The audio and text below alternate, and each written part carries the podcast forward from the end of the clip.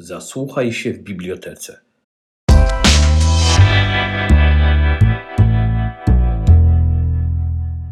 Drodzy Państwo, bardzo serdecznie witam na kolejnym e, spotkaniu w e, cyklu w projekcie Przejęzyczeni Klasyka Reaktywacja.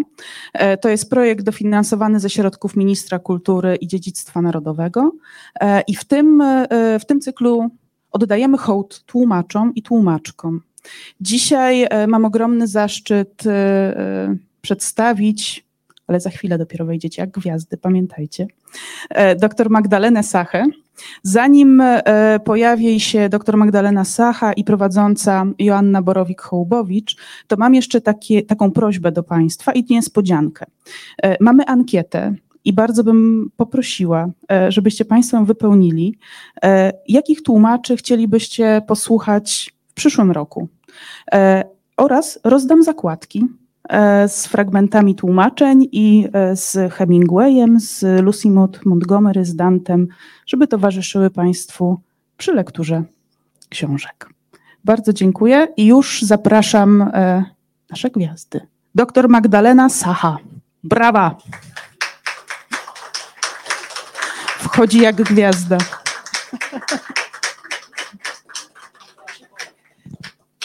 Zapraszam Cię i Joanna Borowik-Hołbowicz, która poprowadzi dla Państwa to spotkanie. Witam Państwa bardzo serdecznie. E, może możemy już chyba usiąść, tak, tak mi się wydaje. E, zarówno Państwa tutaj w e, publiczność stacjonarną, jak i tą przed laptopami, robimy mały powrót i tym razem transmisja będzie również online. Więc jeżeli będę zerkała sobie tutaj na lewo, to nie dlatego, że unikam wzroku e, mojej gościni e, i Państwa, ale dlatego, że czekam na pytania na czacie również od naszych odbiorców. Myślę, że dr Magdaleny Sachy już nie trzeba przedstawiać, bo Dagny zrobiła to bardzo dobrze. Tłumaczka, wykładowczyni, kobieta renesansu, jak Louise, prawda? No tak, właśnie, kobieta oświecenia. Można sprawdzić mikrofon. Jest włączony. Raz, dwa. A, mamy mało. O, teraz. Więc moje małe wpadki na sam początek prawdopodobnie nie było słychać, ale e, tak, kobieta oświecenia, jak Louise von Krokow.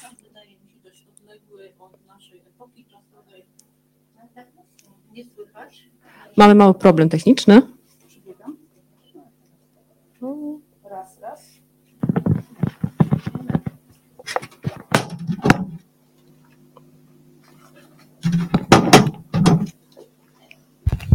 Raz, raz. Złośliwość rzeczy martwych. Tak to już jest. E, witam Państwa serdecznie. Bardzo się cieszę, że w ten wieczór w Sopocie wybraliście to miejsce, niezbyt oczywiste. Witam też e, Joasię.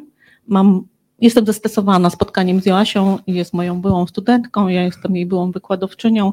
W końcu spotykamy się jak równy z równym i to mnie bardzo cieszy. Dokładnie, ja też jestem zestresowana, ale mam nadzieję, że ten stres szybko zniknie. Zresztą ja wiem, że Magdalena Sacha potrafi świetnie opowiadać. Ja to pamiętam ze studiów. No tym opowiadaniem, można by powiedzieć, próbowałam Was zachęcić zapewne do czytania i komentowania. Natomiast dzisiaj obie stoimy w cieniu niejako pewnej tak. wielkiej kobiety oświecenia. Louise von Krokow. Louise von Krokow, e, możemy się też ucieszyć, że jej potomek jest dzisiaj wśród nas. Witamy serdecznie. Proszę się pokazać. To jest kolejna stresująca sytuacja. No właśnie, dlaczego Louise von Krokow? Kiedy stanęła na Twojej drodze? Luisa von Kroko w dość oczywisty sposób stanęła na mojej drodze, kiedy 20 lat temu e, zaczęłam pracę w Krokowej. Była to moja druga praca po studiach. Pierwsza praca moja po studiach była związana z moim wykształceniem i trwała zaledwie trzy miesiące.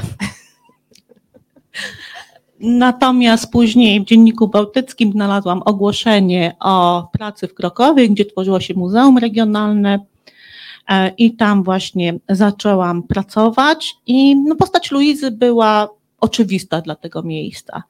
E, działała wtedy we wsi restauracja u Luizy, w, w zamku do dzisiaj jest przepiękna sala Luizy. Można powiedzieć, że duch Luizy unosił się i nad posiadłością zamkową Krokowej, i nad parkiem, który ona stworzyła.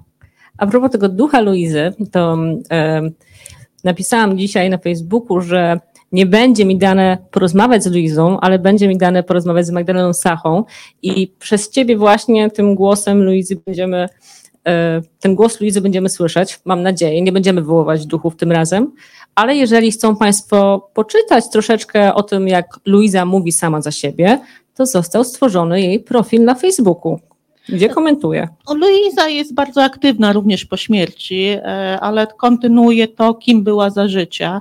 Umiała doskonale posługiwać się ówczesnymi mediami, umiała wykorzystywać recenzje, czasopisma ówczesnej Europy, umiała docierać do ludzi. Jej pierwszy jej nakład książki sprzedał się aż w dwóch tysiącach egzemplarzy w Niemczech, więc rzeczywiście myślę, że przy wszystkich obowiązkach, jakie miała jako matka, ośmiorga dzieci, jako żona, jako gospodyni na Zamku w Krakowej, że była też świetną menedżerką swojego pisarstwa. Tak, no, pisząca kobieta w ówczesnych czasach y, to nie było coś y, oczywistego, prawda? Ja próbuję, próbuję nie patrzeć e, z wyrzutem na hrabiego von Krokowa, ale no niestety ta plus arystokracja e, nie miała zbyt wielkiego szacunku dla pracy intelektualnej. E, raczej, raczej poświęcali się wojaczce, prawda, mężczyźni przede wszystkim służyli w wojsku, poświęcali się rolnictwu, kobiety miały spełniać tradycyjne role matki i żony. I pisarstwo e, pruskiej arystokracji wśród kobiet nie było widziane, e, nie było akceptowane. I nie było akceptowane bardzo długo, aż do, e, aż do pierwszej połowy XX wieku.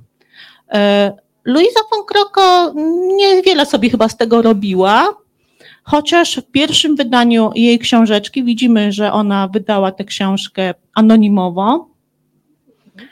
Chociaż z drugiej strony zamieściła tam swój portret z datą urodzin. Czyli chciała być anonimowa, ale jednak nie do końca. Nie do końca, ponieważ jej projekt zakładał sieciowanie wszystkich kobiet z całych ówczesnych Prus, w związku z czym e, na końcu jej książeczki zawarte są już jej dane, nie tylko imię i nazwisko, ale też adres, ponieważ jej książka była pewnym apelem do kobiet, do kobiet w Prusach, żeby stworzyć coś w rodzaju takiego pomagam.pl, czy tam pomagam.pr, bo Prusy, prawda, e, zrzutka.pr e, na stworzenie szkoły dla dziewcząt. I ona musiała pokazać się, żeby e, zgromadzić te kobiety wokół siebie. Ona w swojej książce wykazywała takie, takie wielkie marzenia, wielkie projekty. Szkoła dla osieroconych i zubożałych dziewcząt ze stanu szlacheckiego, właśnie stworzenie grupy, stworzenie grupy, która jest opłacana przez e, kobiety. Tak, składki e, miały płacić kobiety. Tak, tu w ogóle jeszcze nie powiedzieliśmy tytułu tej książki. O właśnie, tutaj są. Tu Radą mam, i czynem. Mamy oryginał w języku niemieckim. Ku dobremu e, dziełu. Reprint nie właśnie niemieckiego oryginału. Rad und Tat zu einem guten Werke oraz tłumaczenie tej książeczki na język polski radą i czynom, czynem ku dobremu dziełu. Przy czym to jest trzecie wydanie książki Luizy, każde z wydań miało inny tytuł. Pierwsze, jakie miało? Idee pedagogiczne. Po prostu. Po prostu. Jak myślisz, dlaczego trzecie e, wydanie ma inny tytuł, taki tytuł? Ona to uzasadnia we wstępie do swojego traktatu, czyli do swojego pisma. Bardzo popularny w oświetleniu był tak zwany topos skromności. Ona bardzo często się tam, z dzisiejszego punktu widzenia powiedzielibyśmy, że się trochę poniża, prawda? Bardzo często na łama swojego pisma pisze, że ja jestem tylko kobietą, być może moje idee nie są takie istotne i właśnie niestety ona we wstępie uzasadnia, że ten pierwszy tytuł, idee pedagogiczne były zbyt szeroko zakrojone, że być może powinno to być coś skromniejszego, w związku z czym to trzecie wydanie nazwała podarunkiem toaletkowym dla dam. Tak, e, tytuł dosyć znaczący. E, no właśnie, jak, to się, jak się to ma do jej wielkich projektów e, i do tego, jak wyglądało szkolnictwo i w ogóle edukacja dziewcząt w, w tamtym czasie? Tu mamy do czynienia z pewnym paradoksem, bo na poziomie państwowym Prusy ówczesne były krajem, który przodował w Europie, o ile chodzi o edukację publiczną, Mhm. o edukację powszechną. To wynikało bezpośrednio z ideałów reformacji, bo te pierwsze powszechne szkoły powstawały e, już po, w okresie reformacji. E, To wynikało też z ustawy o powszechnym szkolnictwie, która została przyjęta już w 1717 roku. I na mocy tej ustawy króla pruskiego zaczęły powstawać małe wiejskie szkoły. Oczywiście, że na początku to były tam szkoły jednoklasowe, dwuklasowe, że ci nauczyciele nie byli dobrze opłacani, że to byli często jacyś tam byli wojskowi. Ale to szło krok po kroku naprzód, tak? E, Z każdym krokiem można powiedzieć, ten zasięg publicznego szkolnictwa się zwiększał. Natomiast paradoksalnie to pruskie szkolnictwo nie obejmowało arystokracji, ponieważ zakładano, że arystokracja ma na tyle majątku, że sama sobie opłaci przecież nauczycieli domowych. To było dosyć oczy- oczywiste w sumie oczekiwanie. Natomiast Luiza dostrzegła pewną lukę, pewną niszę. Otóż e, tą niszą był fakt, że przecież wielu mężczyzn, właśnie szczególnie z arystokracji, ginęło na polach bitew i rodziny pozostawały bez środków e, utrzymania. Mhm. Wiele kobiet umierało w połogu z każdej klasy społecznej e, i że wiele dziewcząt pochodzących z wyższych sfer, czyli z arystokracji, ze szlachty, też częściowo z mieszczaństwa, mimo tego wysokiego czy też wyższego pochodzenia wcale nie miało, nie dysponowało e, kapitałem, żeby opłacić prywatną naukę. I to właśnie tę niszę chciała wypełnić Luiza. Czego uczyła, em, czego uczyli nauczyciele arystokrację, kobiety z arystokracji? Próbowałam to, próbowałam to mm, ustalić, czytając pamiętniki z epoki, chociaż niewiele jest e, takich pamiętników, ale w polskim, e, w polskim literaturoznawstwie świetny jest e, pamiętnik z Klementyny Stańskiej po- Hoffmanowej, pamiętnik Franciszki Krasińskiej, czyli napisany przez Klementynę Stańskiej Hoffmanową, e, dotyczący Franciszki Krasińskiej, czyli dziewczyny z arystokracji. No i okazuje się, że, że to wykształcenie po pierwsze polegało na nauce pamięciowej. Dziewczęta musiały się wszystkiego uczyć na pamięć, ale też to, czego się uczyły, mogłoby nas dzisiaj, nie wiem, czy mile, czy nie mile zaskoczyć. To były głównie e, modlitwy, pieśni, e, rozmówki po francusku. W zasadzie nie uczyły się w ogóle po polsku, ile chodzi o polską arystokrację, w ogóle nie było nauczania w języku polskim, e, było nauczanie w języku francuskim, do tego dochodził taniec robótki ręczne. Także w zasadzie dzień takich dziewczyn z arystokracji zaczynał się modlitwami, mszą, przed, e, mszą domową, e, a następnie ubiegał między właśnie e, powtarzaniem rozmówek po francusku i robótkami ręcznymi. Można powiedzieć, że wtedy wchodzi Louise, co na biało, i ze swoim traktatem i proponuje zupełnie inne rozwiązania. Nie mam na tyle wiedzy, żeby wiedzieć, czy ten model charakterystyczny Mhm. dla polskiej arystokracji, czy był też charakterystyczny dla pruskiej arystokracji, ale e, trudno mi oczekiwać innego modelu. I rzeczywiście możemy powiedzieć e, o Luizie, że postawiła ten dotychczasowy model na głowie i to w bardzo pozytywny sposób. Ona zakładała, że e, dziewczyna powinna uczyć się przedmiotów, które są zgodne z aktualnym stanem nauki, czyli na przykład dla niej najważniejszym takim przedmiotem to była algebra, matematyka, historia naturalna, czyli dzisiejsza przyroda, tak, ale ówcześnie to były najbardziej nowoczesne dyscypliny naukowe. I to był taki jeden pakiet, e, który obejmował właśnie te nauki przyrodnicze, e, oczywiście niemiecki, oczywiście religię, e, także francuski, a drugim bardzo dużym pakietem byłoby coś, co możemy nazwać umiejętnościami praktycznymi. E, Dziewczęta miały się uczyć gospodarstwa, sadownictwa, hodowli, em, miały też odbywać praktyki we wszystkich, e, na przykład w oborach, chlewach, tygodniowe praktyki.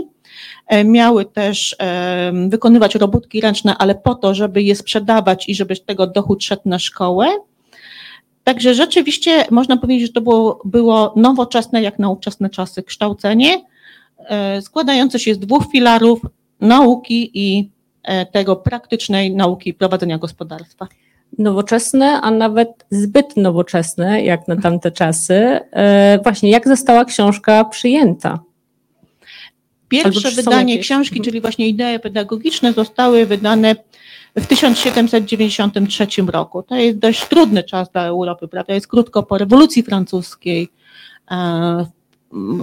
Polska, Polska ulega rozpadowi po raz kolejny, Rzeczpospolita, prawda? Prusy rosną w siłę. Tego odbicia tych wydarzeń historycznych nie mamy w książkach Luizy. Ona jest Niemką, e, żyje tym życiem niemieckim. Jej naturalnymi odbiorczyniami e, są kobiety pruskie, arystokracja pruska, e, arystokracja w Niemczech i ona to potrafi wykorzystać.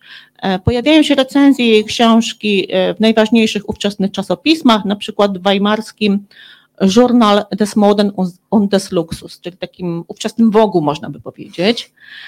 Pojawiają się też w gazetach lokalnych, na przykład w Szczecinie czy w Greifswaldzie.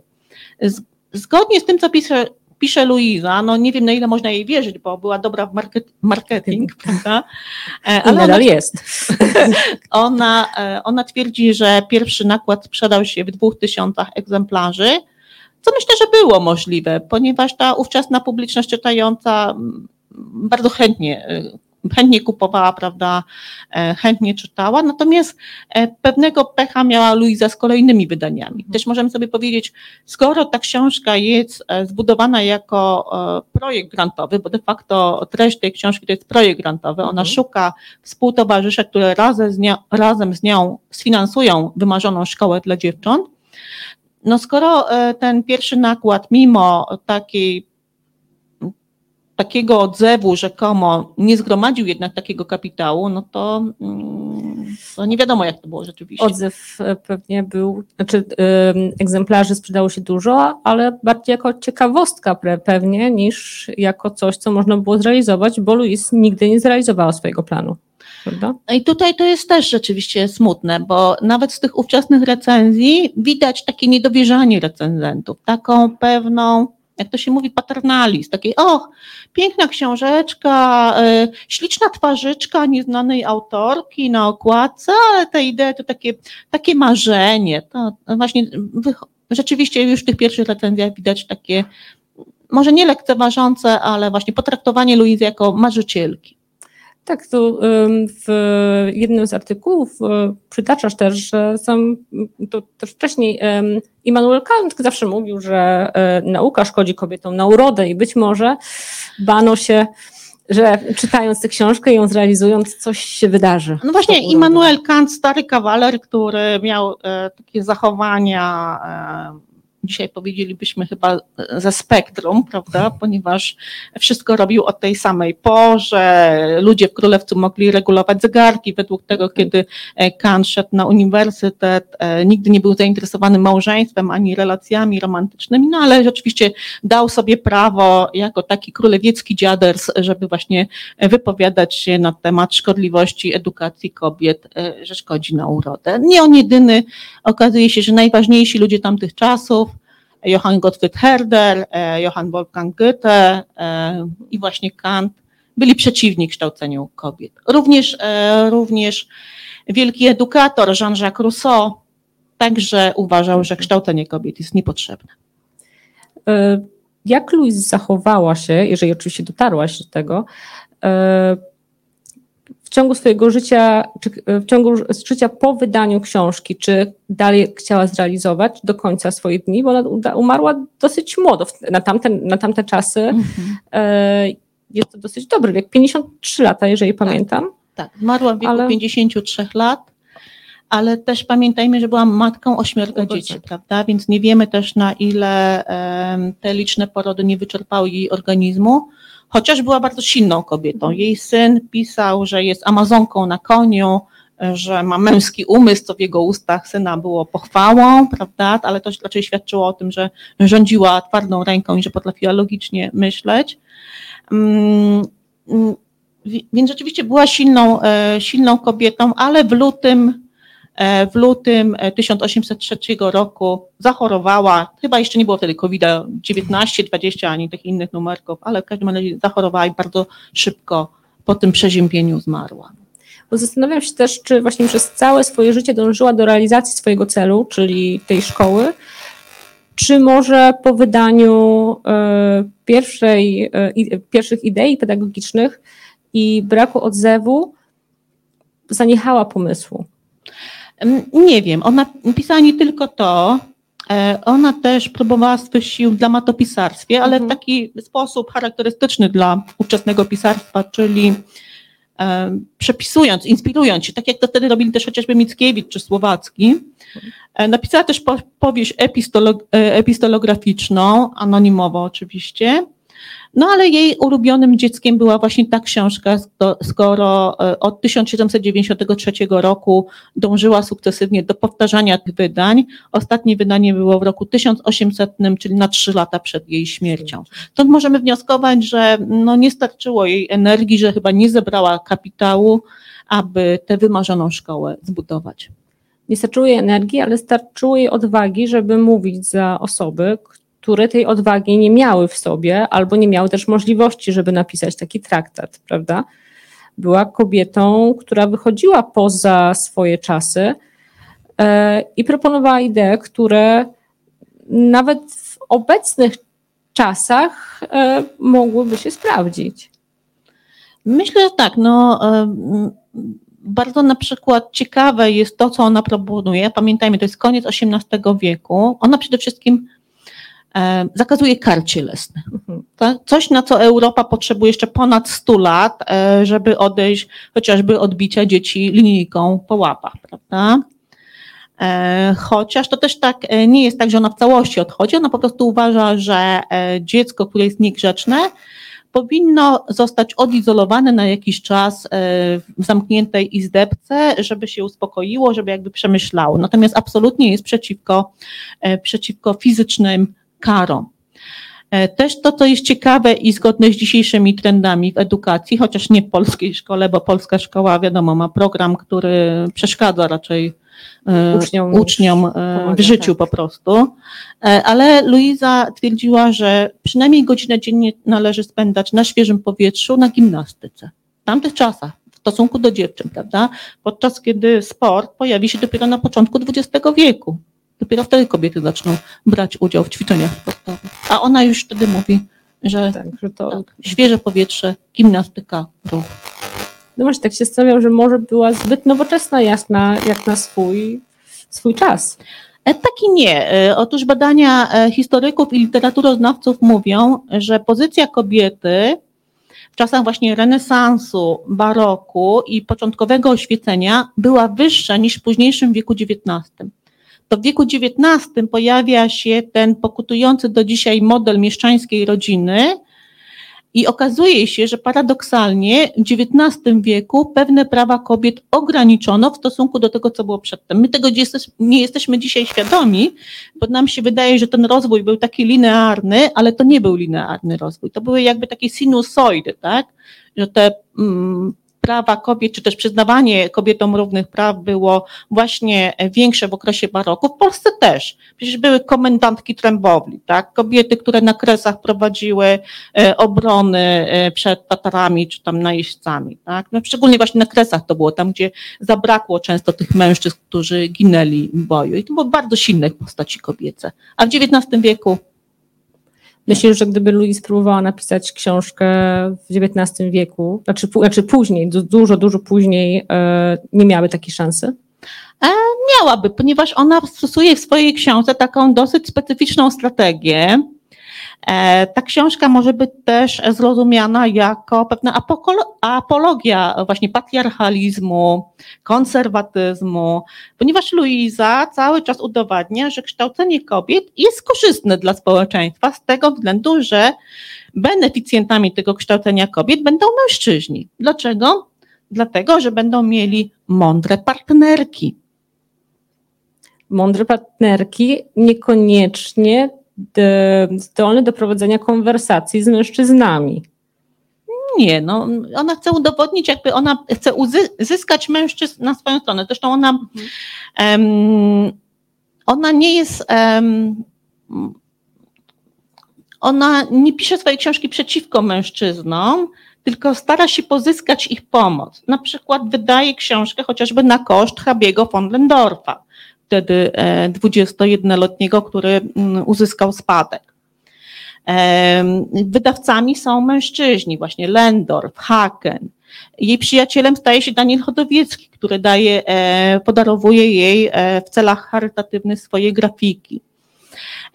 Nieustannie apeluje do króla pruskiego, czyli ona jakby stara się tych mężczyzn pozyskać, wskazując na to, że kształcenie kobiet w ogóle przystąpi, e, pomoże postępie świata, E, podwyższy to szczęście ludzkości z tego względu, że po prostu ludzie e, w partnerstwie, w małżeństwie, w małżeństwie będą sobie równi intelektualnie.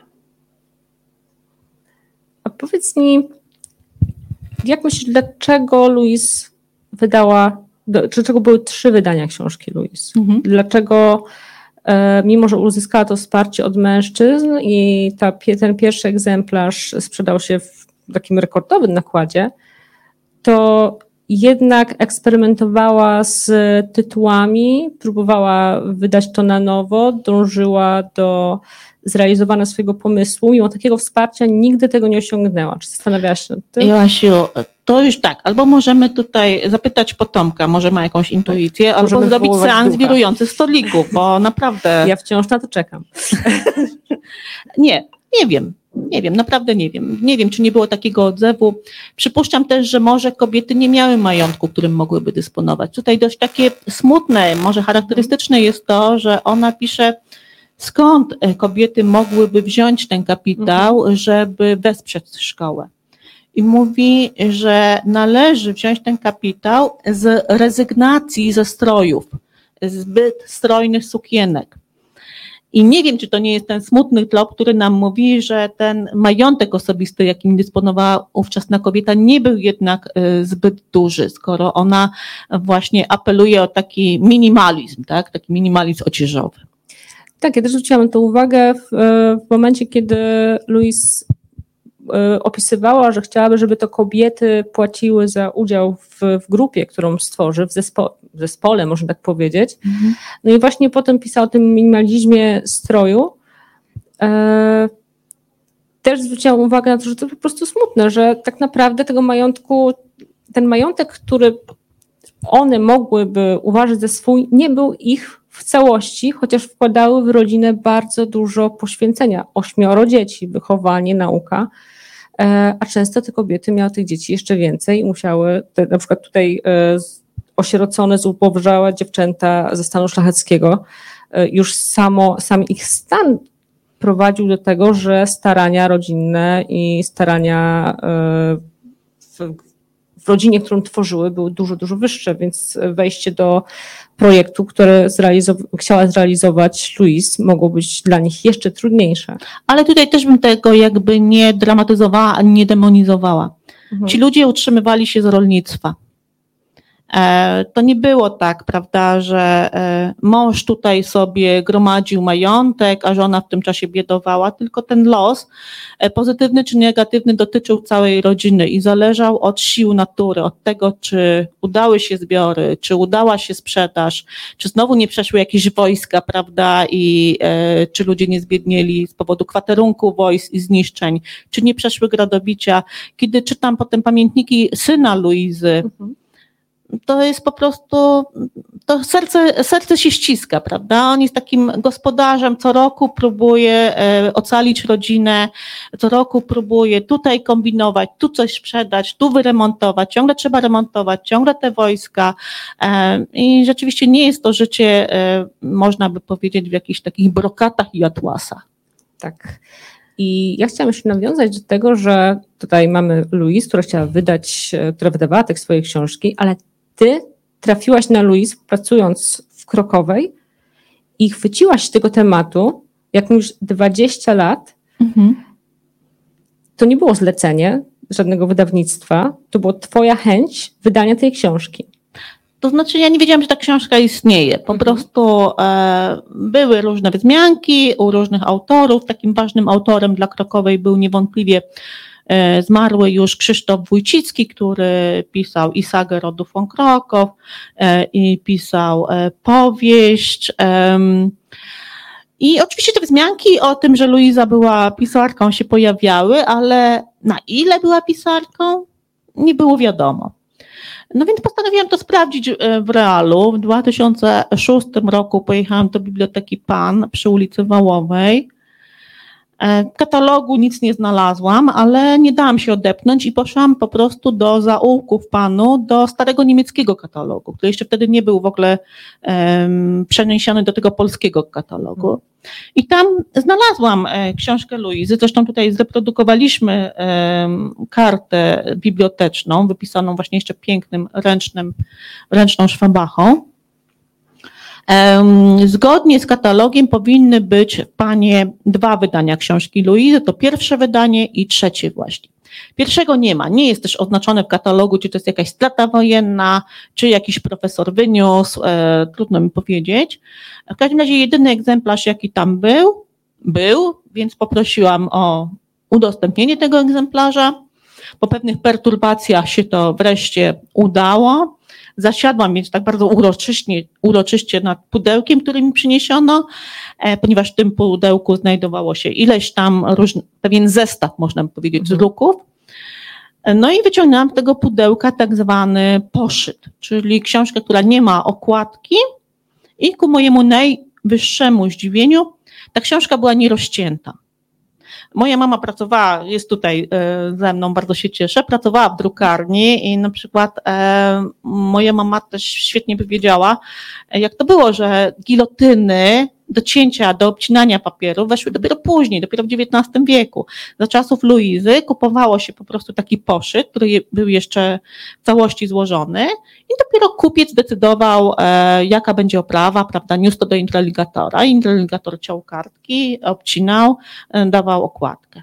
Więc czyli ja miałam do czynienia z czymś, co dopiero wyszło jakby od księgarza w Królewcu, tak? 1800 rok, Królewiec, proszę bardzo, leży i tyle było wzmianek, że, że Luiza coś napisała, ale kto to przeczytał, skoro to było nierozcięte? Prawdopodobnie nikt, byłaś pierwsza, Chyba, że ktoś ukradł ten pierwszy wydanie. chyba że ktoś ukradł pierwsze danie. Jak się czułaś trzymając takiego białego kruka w rękach? E, No, byłam przerażona. Pamiętałam przecież e, Umberto Eco, to co opisał Umberto Eco o bibliotekarzach. Pamiętajcie, że bibliotekarze, zawód bibliotekarza stworzony jest tylko po to, żeby bronić książek przed czytelnikami, e, żeby c- ludzie nie przychodzili tak do bibliotek, nie niszczyli tych książek. Słuszne podejście. I ja po prostu nie wiedziałam, zachował tę książkę. nie wiedziałam, co teraz zrobić, prawda? Tutaj sobie siedzę, tu książka w formie poszytu, no ale taka podeszłam właśnie do bibliotekarki, takim cienkim głosikiem mówię, no jest książka, ale nie wiem właśnie co. I pani tak burknęła do mnie, tak jak to one potrafią, te bibliotekarki, prawda? Wiem, byłam bibliotekarką. No, a mówi, no co? Ma pani nóż, rozcina pani. I dała mi nóż. I ja z tym nożem siedziałam, przez pół godziny rozcinałam kartki. I w końcu dostałaś się do środka, do tego środka. Dostałam się do środka, miałam ze sobą wielki zeszyt formatu A4, bo to jeszcze były czasy przed fotografowania, przed skanowania i tak dalej. Przez 8 godzin czytała, e, siedziałam, czytałam, przepisywałam treść do swojego właśnie zeszytu. To jest w oryginale, tak jak Umberto Eco przykazał. Tak. E, No i wyszłam taka wstrząśnięta. Wyszłam taka wstrząśnięta tym, że z jednej strony czułam się tak, jakbym słyszała znowu właśnie hrabiego von Krokowa, który ciągle ma jakieś pomysły, prawda? Teraz zbudujemy to, teraz zbudujemy tamto, e, tu grant, więc widzę, geny naprawdę się prze, przewijają, ciągle pomysł. A Luiza tutaj opisała trzy pomysły na założenie szkoły, prawda? Jak nie, nie wyjdzie to, to mam kolejny pomysł, a jak nie wyjdzie to, to założymy w ogóle zakon, lożę masońską i w ramach tej loży masońskiej będziemy kształcić kobiety. Będzie wielka mistrzyni. Będzie wielka mistrzyni i będziemy kształcić te dziewczyny i co więcej, tak jak pisała, będziemy kształcić je bez względu na kościelne mniemania. Jak mówiłam, była dużo dalej umysłem niż niektórzy dzisiejsi, e, chciałam powiedzieć politycy, ale ludzie ogólnie. Ludzie ogólnie. Ludzie Bardzo ogólnie. dyplomatycznie. Mamy miejsca już w MNZ-cie. E, nie, to było, to było ciekawe odkrycie. To było ciekawe odkrycie, tym bardziej, że no później, e, jak zaczęłam czytać na ten temat, to okazało się, że mimo konserwatyzmu tej książki, że ona naprawdę o 100 lat wyprzedzała to, co rzeczywiście działo się w ówczesnych szkołach. Trzymałaś już ten egzemplarz, już yy, nożem rozcięłaś kartki i zebrałaś się do tłumaczenia? Nie, nie, nie. Nie miałam takich planów w ogóle. Zresztą e, praca w Krokowej e, to była raczej intensywna praca z ludźmi przede wszystkim. E, I dopiero wiele lat później doszłam do wniosku, że może faktycznie warto by to przetłumaczyć. I w Sukurs przeszła, przyszła wtedy, um, przysz, przyszła taka wyprawa śladami Chodowieckiego z Gdańska do Berlina, zorganizowana przez Dom Chodowieckiego Ingrasa.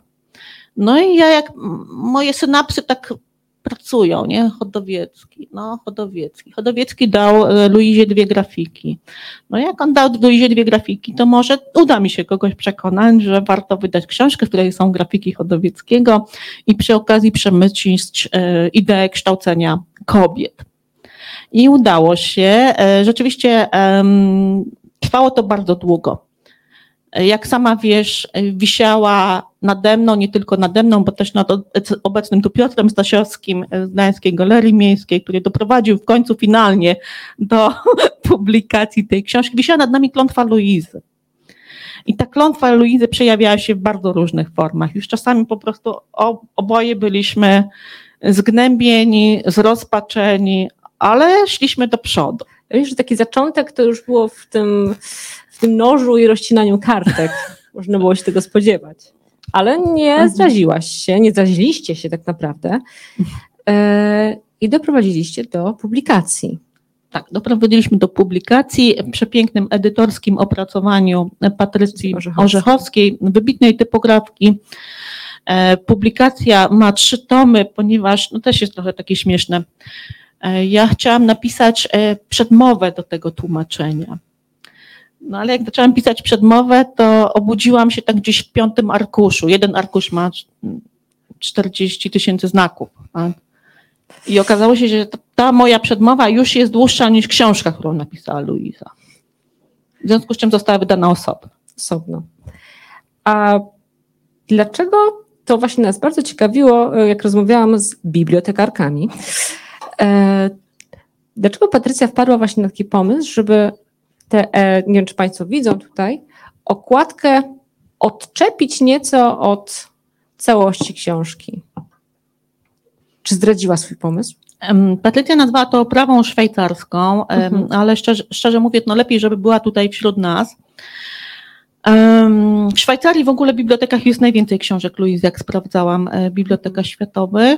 E, w Szwajcarii też mieszkał nauczyciel domowy Luizy, wybitny niemiecki filozof Johann Gottlieb Fichte, chociaż nie wiem, czy to było powodem przyjęcia tej oprawy, ale niewątpliwie nawiązuje to do poszytu, który z Patrycją znalazłyśmy właśnie w Bibliotece Pan w Gdańsku. Czyli tu nic nie jest przypadkowe. No dobrze, tak, powiedzmy tak. Nie, nic tu nie jest przypadkowe, wszystko jest przemyślane po prostu w 120%. A ja teraz wrócę do tłumaczenia, bo jednak jesteśmy przy projekcie przejęzyczeni. Jak długo trwało tłumaczenie i jak długo chciałaś, żeby trwało? Czy ta klątwa tutaj też zadziałała? Ponieważ ja de facto nie miałam zlecenia na tłumaczenie, mhm. tylko to był mój osobisty pomysł, to rzeczywiście trwało to bardzo długo. Zaczęłam e, pracę nad tłumaczeniem w 2017 roku, wyjeżdżając na Warmię i zamykając się po prostu e, w pewnym domu.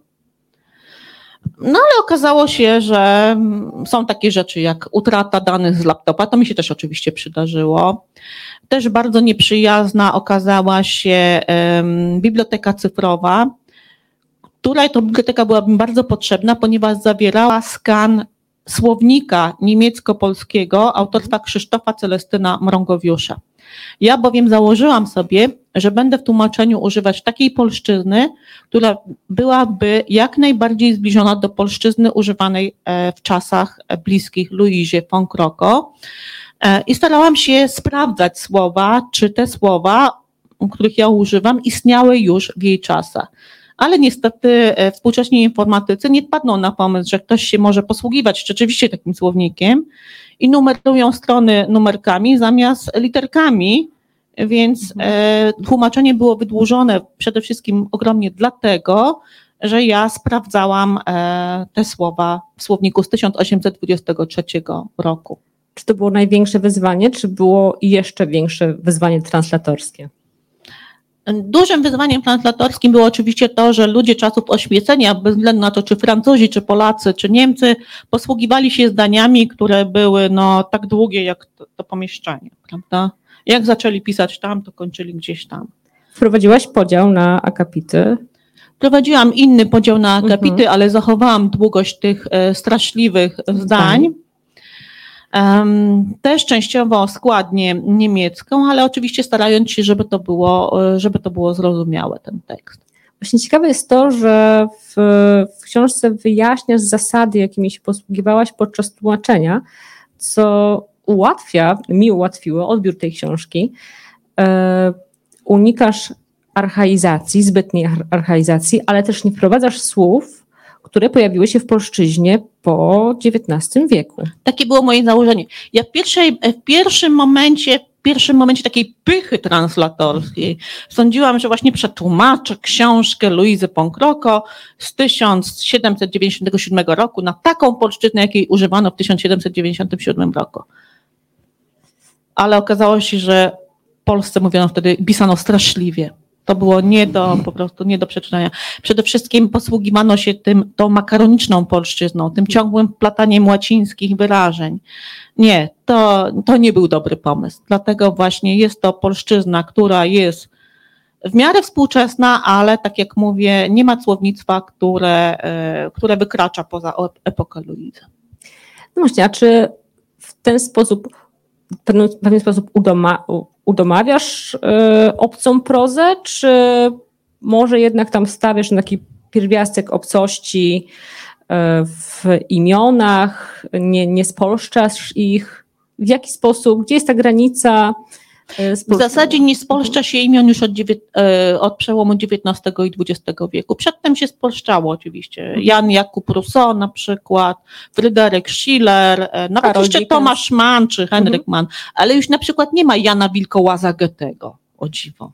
A Wolfgang można by jako Wilkołaz przetłumaczyć. Tak. No, też chyba łatwiej się czyta Karola Dickensa niż Charlesa, prawda? Chociaż mm-hmm. chyba wracamy. Ale nie wiem, z czym to jest związane. Rzeczywiście była, była taka maniera tłumaczenia imion, i w którymś momencie ona, ona zanikła, ale nie jestem w stanie powiedzieć, dlaczego tak się stało. A dlaczego właśnie Louise, dlaczego jej książka, komu, komu teraz obecnie przydadzą się idee pedagogiczne? Tak trochę pod włos biorę. Nie wiem. Ja mm, ja mam troszeczkę wrażenie, że ta książka też e, niektórym przeszkadza. Nie są obecnie popularne tłumaczenia z języka niemieckiego. Mhm.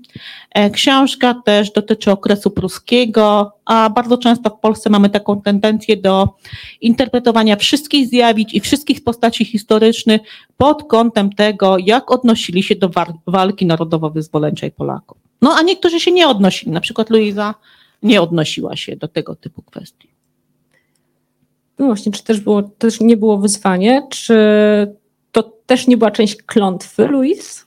Myślisz? To też mogła być część klątwy, no ale dla mnie Luizę von Kroko jest elementem dziedzictwa Pomorza. Tak? Dziedzictwa Pomorza, w którym mamy Polaków, mamy Kaszubów, mamy Niemców, mamy ludzi, którzy w swojej historii, historii swoich rodzin zmieniali po, po kilkakroć tożsamości i przynależności narodowe, kierowani de facto przywiązaniem do ziemi, tak?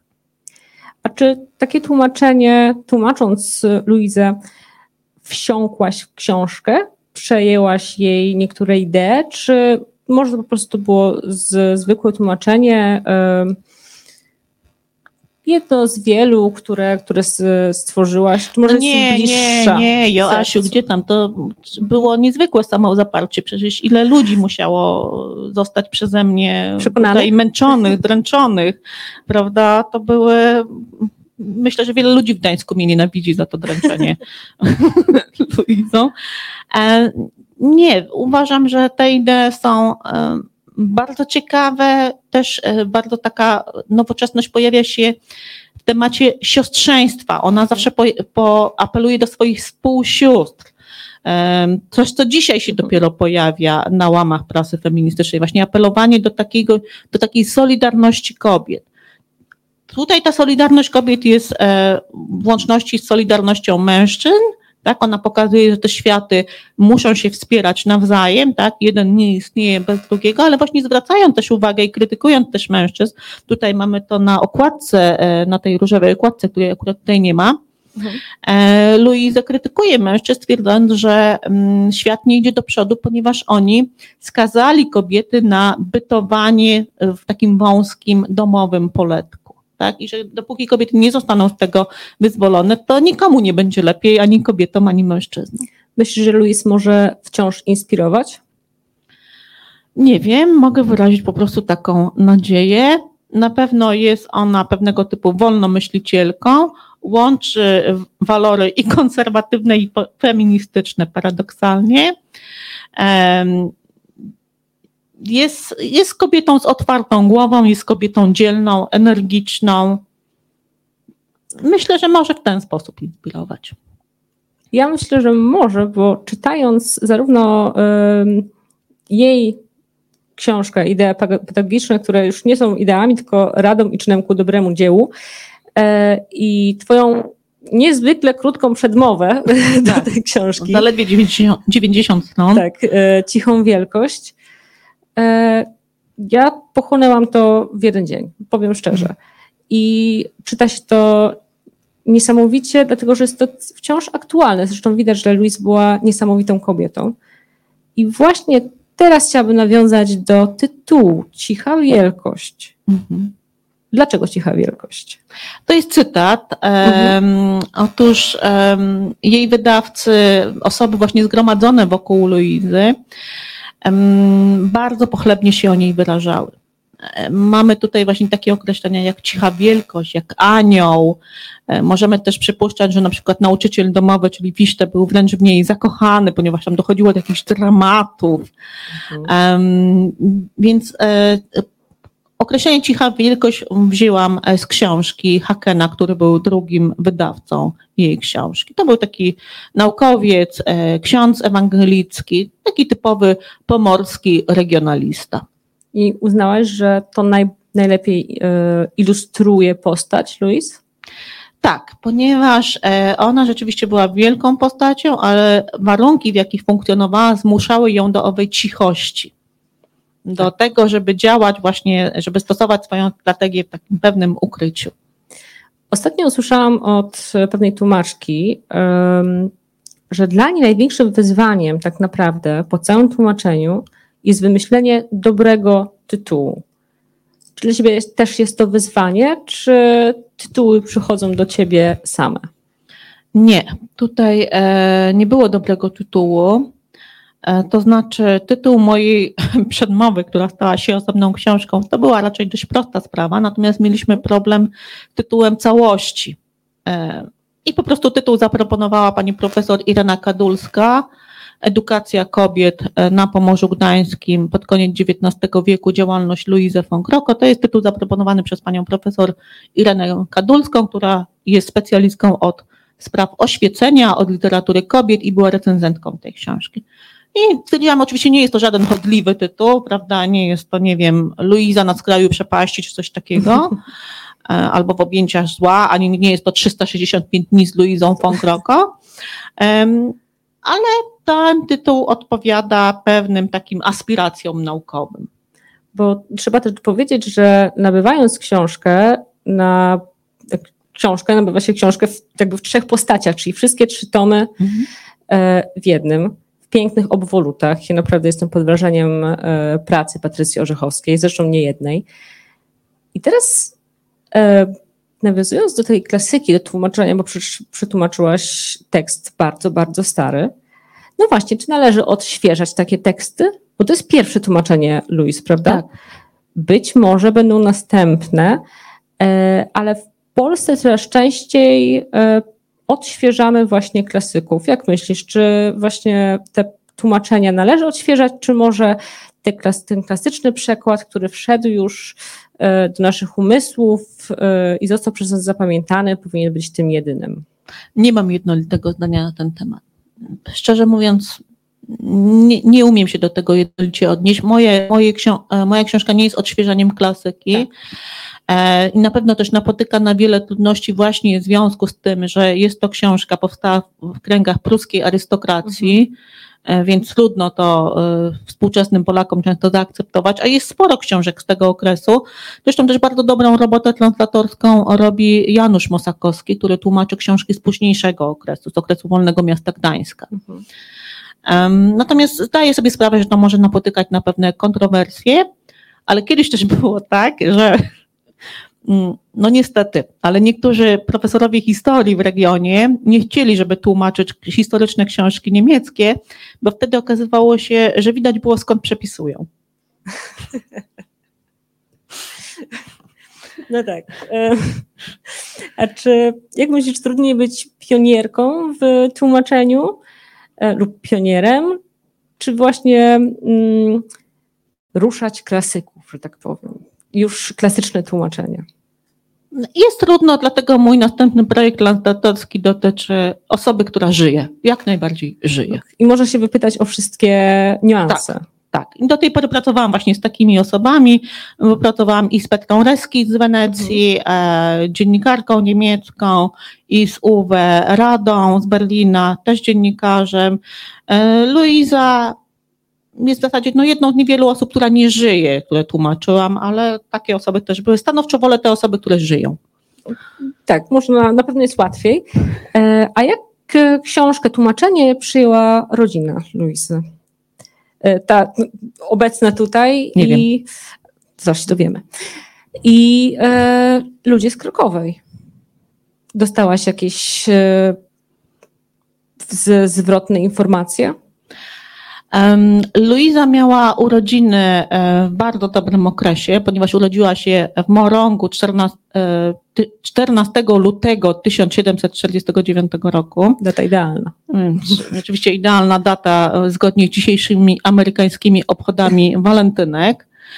E, I e, trzeba powiedzieć, że właśnie pierwsze spotkanie wokół tej książki odbyło się w Zamku w Krokowej w dniu urodzin Luizy. Skala tego spotkania przerosła mnie.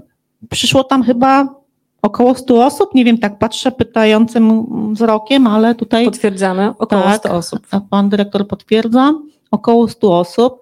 W tym wspaniałą niespodziankę sprawił mi garnizon gdański, który przyjechał w ekipie 20 osób przebranych w stroje z epoki.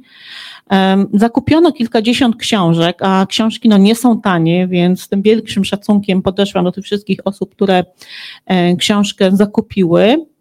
Miałam kilka, e, kilka takich maili dotyczących treści książki, ale też nie za dużo. Nie ma to tutaj za bardzo przeceniać swojej, swojej roli. Nie przesadzajmy. Powiedz mi jeszcze, czy właśnie jak długo trwało tłumaczenie? Dw- 20 lat. Znaczy 20, od, e, 20 lat minęło od początku, kiedy W zaczęłaś się... 2006 roku e, zetknęłam się z tą książką w fizycznej formie w Panie. Tak. Podjęłabyś to wyzwanie jeszcze raz? E, mm, Nie wiem.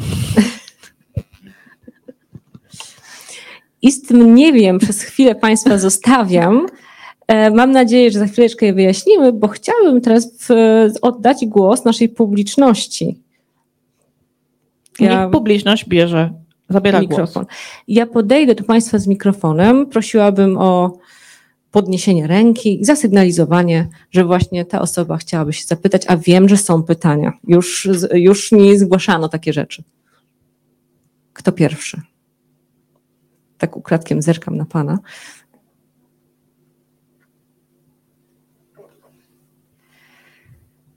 Proszę się nie bać, bo ja mam jeszcze trochę pytań, ale może Państwo chcieliby się o coś dopytać. To może zapytam hrabiego, jak przyję, przyjął Pan e, wydanie książki i tłumaczenie? Podejdę z mikrofonem. Jeżeli mogłabym. Ja. ja byłem zaskoczony. Ja to odbieram z dużym respektem. Nie? I ja czytałem to wszystko I na końcu miałem problemy komentować to. No. Bo co ona powiedziała, co ja wiem od rodziny, ta sytuacja na, na majątku zawsze była prosta. No. Zależąc od, od ziemi, od i to by tak, tak sformulowano hrabia rolnik, na przykład mój ojciec i jego braci, nie, nie była okazja finansować studia. Tylko jeden semestr był finansowany, nic, nic więcej. To znaczy sytuacja to by taka, taka ila, ilość hektarów, ale kasa, kasa nie była.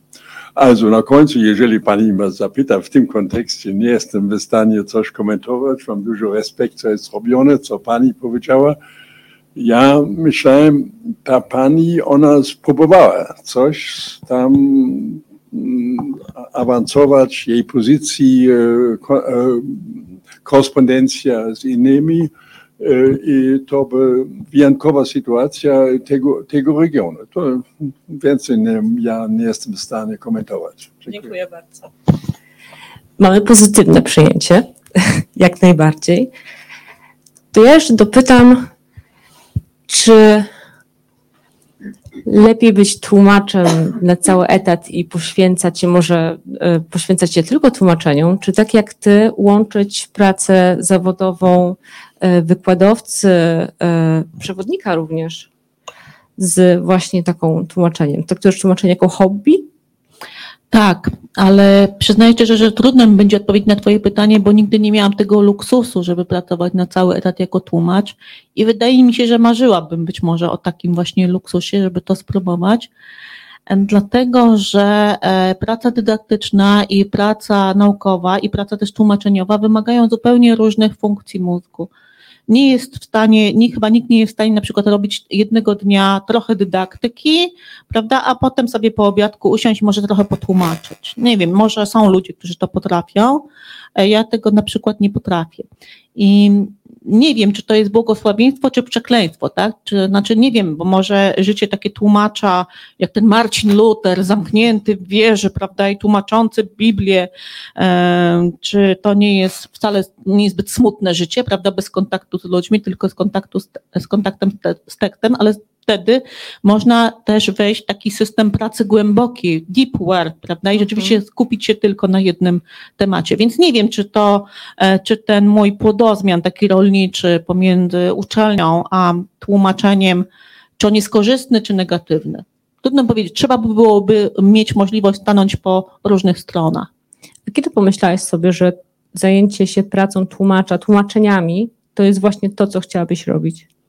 Ja tłumaczem dostałam z przypadku, ponieważ e, na ostatnim roku studiów um, germanistycznych e, w Kolegium Kształcenia Nauczycieli Języków Obcych, to było świetne kolegium w Gdańsku, naprawdę pani profesor Stasiak, która niedawno zmarła, zawdzięczamy bardzo wiele, o ile chodzi tutaj o um, gdańską germanistykę, to wiadomo, wtedy szukało się takich zleceń na tłumaczenia. I Moje pierwsze zlecenia to była książka kucharska, kompletnie absurdalna w tamtych czasach, bo dotyczyła e, potraw, które w ogóle w Polsce nie występowały, jakichś przypraw w ogóle a, a, kosmicznych. A o ile chodzi o literaturę, to, to też był przypadek. Po prostu e, w Olsztynie, e, w wydawnictwie Borussia, tłumaczenie książki Wolfganga Kypena war einmal in Mazuren, otrzymała pewna znana regionalna literatka, której nazwiska tutaj nie będę wymieniać. I ona potraktowała tę książkę jako zaledwie punkt wyjścia do swoich rozważań, w związku z czym jako tłumaczenie dostarczyła kompletnie inną książkę. I wtedy wydawnictwo, które musiało dość szybko dostarczyć tekst e, związany umowami, poprosiło mnie, żebym przetłumaczyła tę książkę na nowo, bo stwierdzili, że nie są w stanie jakby poprawić tej nowej książki w języku polskim, która powstała e, na bazie. E, czyli czasami jest tak, że dobry pisarz otrzymuje książkę do tłumaczenia, ale jakby jego ego, czy też jej ego jest tak wielkie, że stara się przerobić ten, e, ten pierwowzór oryginalny na coś zupełnie swojego swojego. Tak się też zdarza. No, ja nie mam ambicji pisarskich, ja mam ambicje właśnie tłumaczeniowe. tłumaczeniowe. Czy są jakieś granice, których e, tłumacz nie powinien albo nie może przekraczać? Czy w ogóle powinny być takie granice? Nie rozumiem pytania. E, Czy podczas tłumaczenia e, tłumacz powinien sobie stawiać właśnie taką granicę, granicę może ego, e, Mhm. granicę, tak jak mówiłaś, takiej pychy translatorskiej, że nie, że przy- e, oddać oryginał jak najwierniej, ale dla czytelnika, który to przeczyta? Co do ego, no ja mam je rozbudowane na tyle, żeby jakoś funkcjonować w tym świecie, tak, ale chyba nie za bardzo, e, żeby niszczyć czyjeś teksty, czy też przerabiać na swoje. E, Ja się bardziej stykałam z tłumaczeniami po prostu złymi. I niestety te osoby cały czas funkcjonują w świecie polsko-niemieckim. Złe tłumaczenie to jest ktoś, e, jeżeli ktoś nie ma e, pokory, albo wydaje mu się, że wie, e, wie o czym to jest, a nie zna kompletnie kontekstu historycznego. E, Więc spotykałam się naprawdę z wieloma złymi tłumaczeniami, gdzie na przykład słynną Wiktoria Szule w Gdańsku, miejsce straszliwe, prawda, miejsce, gdzie katowano e, ludzi w 30, we wrześniu 1939 roku, ktoś przetłumaczył jako szkołę wiktoriańską. Prawda? No bo Wiktoria tak się tutaj skojarzyło. To jest kompletnym absurdem, nieznajomością właśnie historii Gdańska, historii Pomorza. I to właśnie często takie złe tłumaczenia wynikają z tego, że ktoś skupia się tylko na języku, a nie pogłębia swojej znajomości historii i kultury. I tu trzeba mieć wiele, wiele pokory. E, Były też miejsca, w których poległam taką anegdotą, e, którą zresztą w zeszłym tygodniu opowiadałam na Mazurach razem z moją ukochaną autorką w Wenecji, Petrą Reski. To taką pułapką na mnie było e, ciasto, któ- które Petra Reski, którego nazwę Petra Reski umieściła w swojej powieści o Mazurach. Ona opisuje tam taki obiad, wystawne przyjęcie, pojawia się tam rozgotowany kalafior, e, szarlotka i pojawia się też Kalterhund, czyli zimny pies. I ponieważ ja e, tłumaczyłam to wiele lat temu, jeszcze internet nie był tak rozbudowany jak dzisiaj, ja tego zimnego psa nigdzie nie mogłam znaleźć. Natomiast, no trudno, co, Angelika się śmieje, tak, bo ona wie, co to jest. Ja natomiast e, byłam zrozpaczona, tak. Miałam już całą książkę przetłumaczoną, nawet z jakimiś tam nazwami grzybów, prawda, i jakichś tam ptaszków mazurskich, ale ten zimny pies pomiędzy tym rozgotowanym kalafiorem a tą szarlotką po prostu ciągle mnie dręczył. Wiedziałam jednak, że nie mogę puścić do druku książki, w której będzie zdanie, że no, u cioci na kolacji podano kalafior zimnego psa i szarlotkę. Um, grałam w bank tuż przed samym oddaniem tekstu, kiedy jeszcze tekst był w redakcji. Pojechałam do Berlina. Wiedziałam, że jeżeli zimny pies wystąpił między szarlotką a sernikiem, to musi to być coś słodkiego. Poszłam do cukierni i zagrałam w bank. Powiedziałam, Carlton Hunt pyta, tak? Zażądałam tego zimnego psa. I oni mi go podali. Ja go zjadłam i nadal byłam w kropce. Bo po prostu desygnat tego i tej nazwy w Polsce nie występował, tak? Nie było w Polsce takiego ciasta. I to jest moja klęska tłumaczeniowa. Zimny pies po prostu wyleciał z powieści Daleki kraj Petry Reski. Nie ma go tam. Czym jest zimny pies ogólnie? E, Biorą Państwo keksówkę, e, keksówkę wykładacie e, herbatnikami, e, następnie kładziecie taką straszliwą masę zwi- zrobioną z masła palmowego, tak, z oleju palmowego, e, czekolady, o czekaj, bo tu patrzę na czekolady, tak, i coś jeszcze? Cukier. Cukier, cukru. E, czyli jedna warstwa idzie, potem znowu warstwa tych herbatników, potem znowu ta czekolada, herbatniki, czekolada i potem to wszystko, całą tę konstrukcję umieszcza się w lodówce. Dlatego to jest zimny pies, bo tego się nie piecze. Znaczy, dlaczego pies to nie, ale już nie chciałam po prostu tworzyć jakiegoś o, o obrazu, że Niemcy są tak okrutni, że podają sobie na deser zimne psy. Nie, nie, nie są i w Polsce rzeczywiście chyba coś takiego nie występuje. Ja się nigdy z tym nie spotkałam. No Nawet widzisz. pod innymi nazwami. I nie wiem, czy Czy ja myślę, że można by to zastąpić blokiem czekoladowym. Może to by było, ale nie wiem, czy to nie byłaby zbytnia tak, jest jeszcze coś, coś nazywa chatka, chatka czarownicy chyba, ale tam jest twaróg. To kiedyś ktoś... Było coś Tak. tak. ale, ale tu twarogu nie ma. To na koniec chciałam Ci zadać takie pytanie o właśnie opinię, bo usłyszeliśmy opinię e, hrabi Wąkrokowa, hrabiego Wąkrokowa. E, Jak reagujesz, albo jak, czego oczekujesz po, po tłumaczeniu? Czego się boisz? Czy stresują, stresują Cię właśnie opinie, czy to, że tłumaczenie nie zostanie przychylnie odebrane przez tłumaczy, a nie czytelników? Czytelnik czy tłumacz? Ja mam wrażenie, że akurat przy tej książce e, klątwa Luizy spowodowała, że cały stres mieliśmy za sobą już chyba w czasie e, publikacji. Jak już to w końcu ta książka wyszła, w końcu dotarła do nas drukarnie, w końcu przeszła przez wszystkie przeszkody związane z cofnięciem e, finansowania w czasie pandemii, z zamrożeniem właśnie tego finansowania, z problemami drukarskimi, ze wzrostem e, cen w czasie pandemii, to już po prostu już Z brakiem papieru też. tak, bo- to już zeszło, zeszło tutaj w nas wszystko. Cieszę, cieszy, cieszę się, cieszymy się, że ta książka jest. To, czego mi brakuje, to jest odzew publiczności w Niemczech, no bo nie ma już tych wspólnych konferencji, nie ma, Mhm. e, nie ma turystów i tutaj rzeczywiście to jest coś, co mi brakuje, ale z drugiej strony nie będziemy się skupiać e, na czymś, co jest negatywne, tylko na Samych pozytywnych pozytywach. stronach.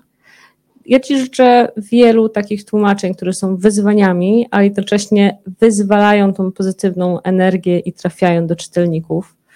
I żebyś mogła mieć właśnie taki swój kącik tłumaczeniowy, w którym być może odkryjesz polską nazwę na zimnego psa. Ba- Jasiu, bardzo Ci dziękuję. Nie wiem, może jeszcze tu by były Może jakieś pytania albo uwagi. Może zakulisowe. Jak wstaną zdjęć, tak. Ja Ci bardzo dziękuję. Podziękujmy razem wspólnie dr Magdalenie Sasze. Dziękuję bardzo.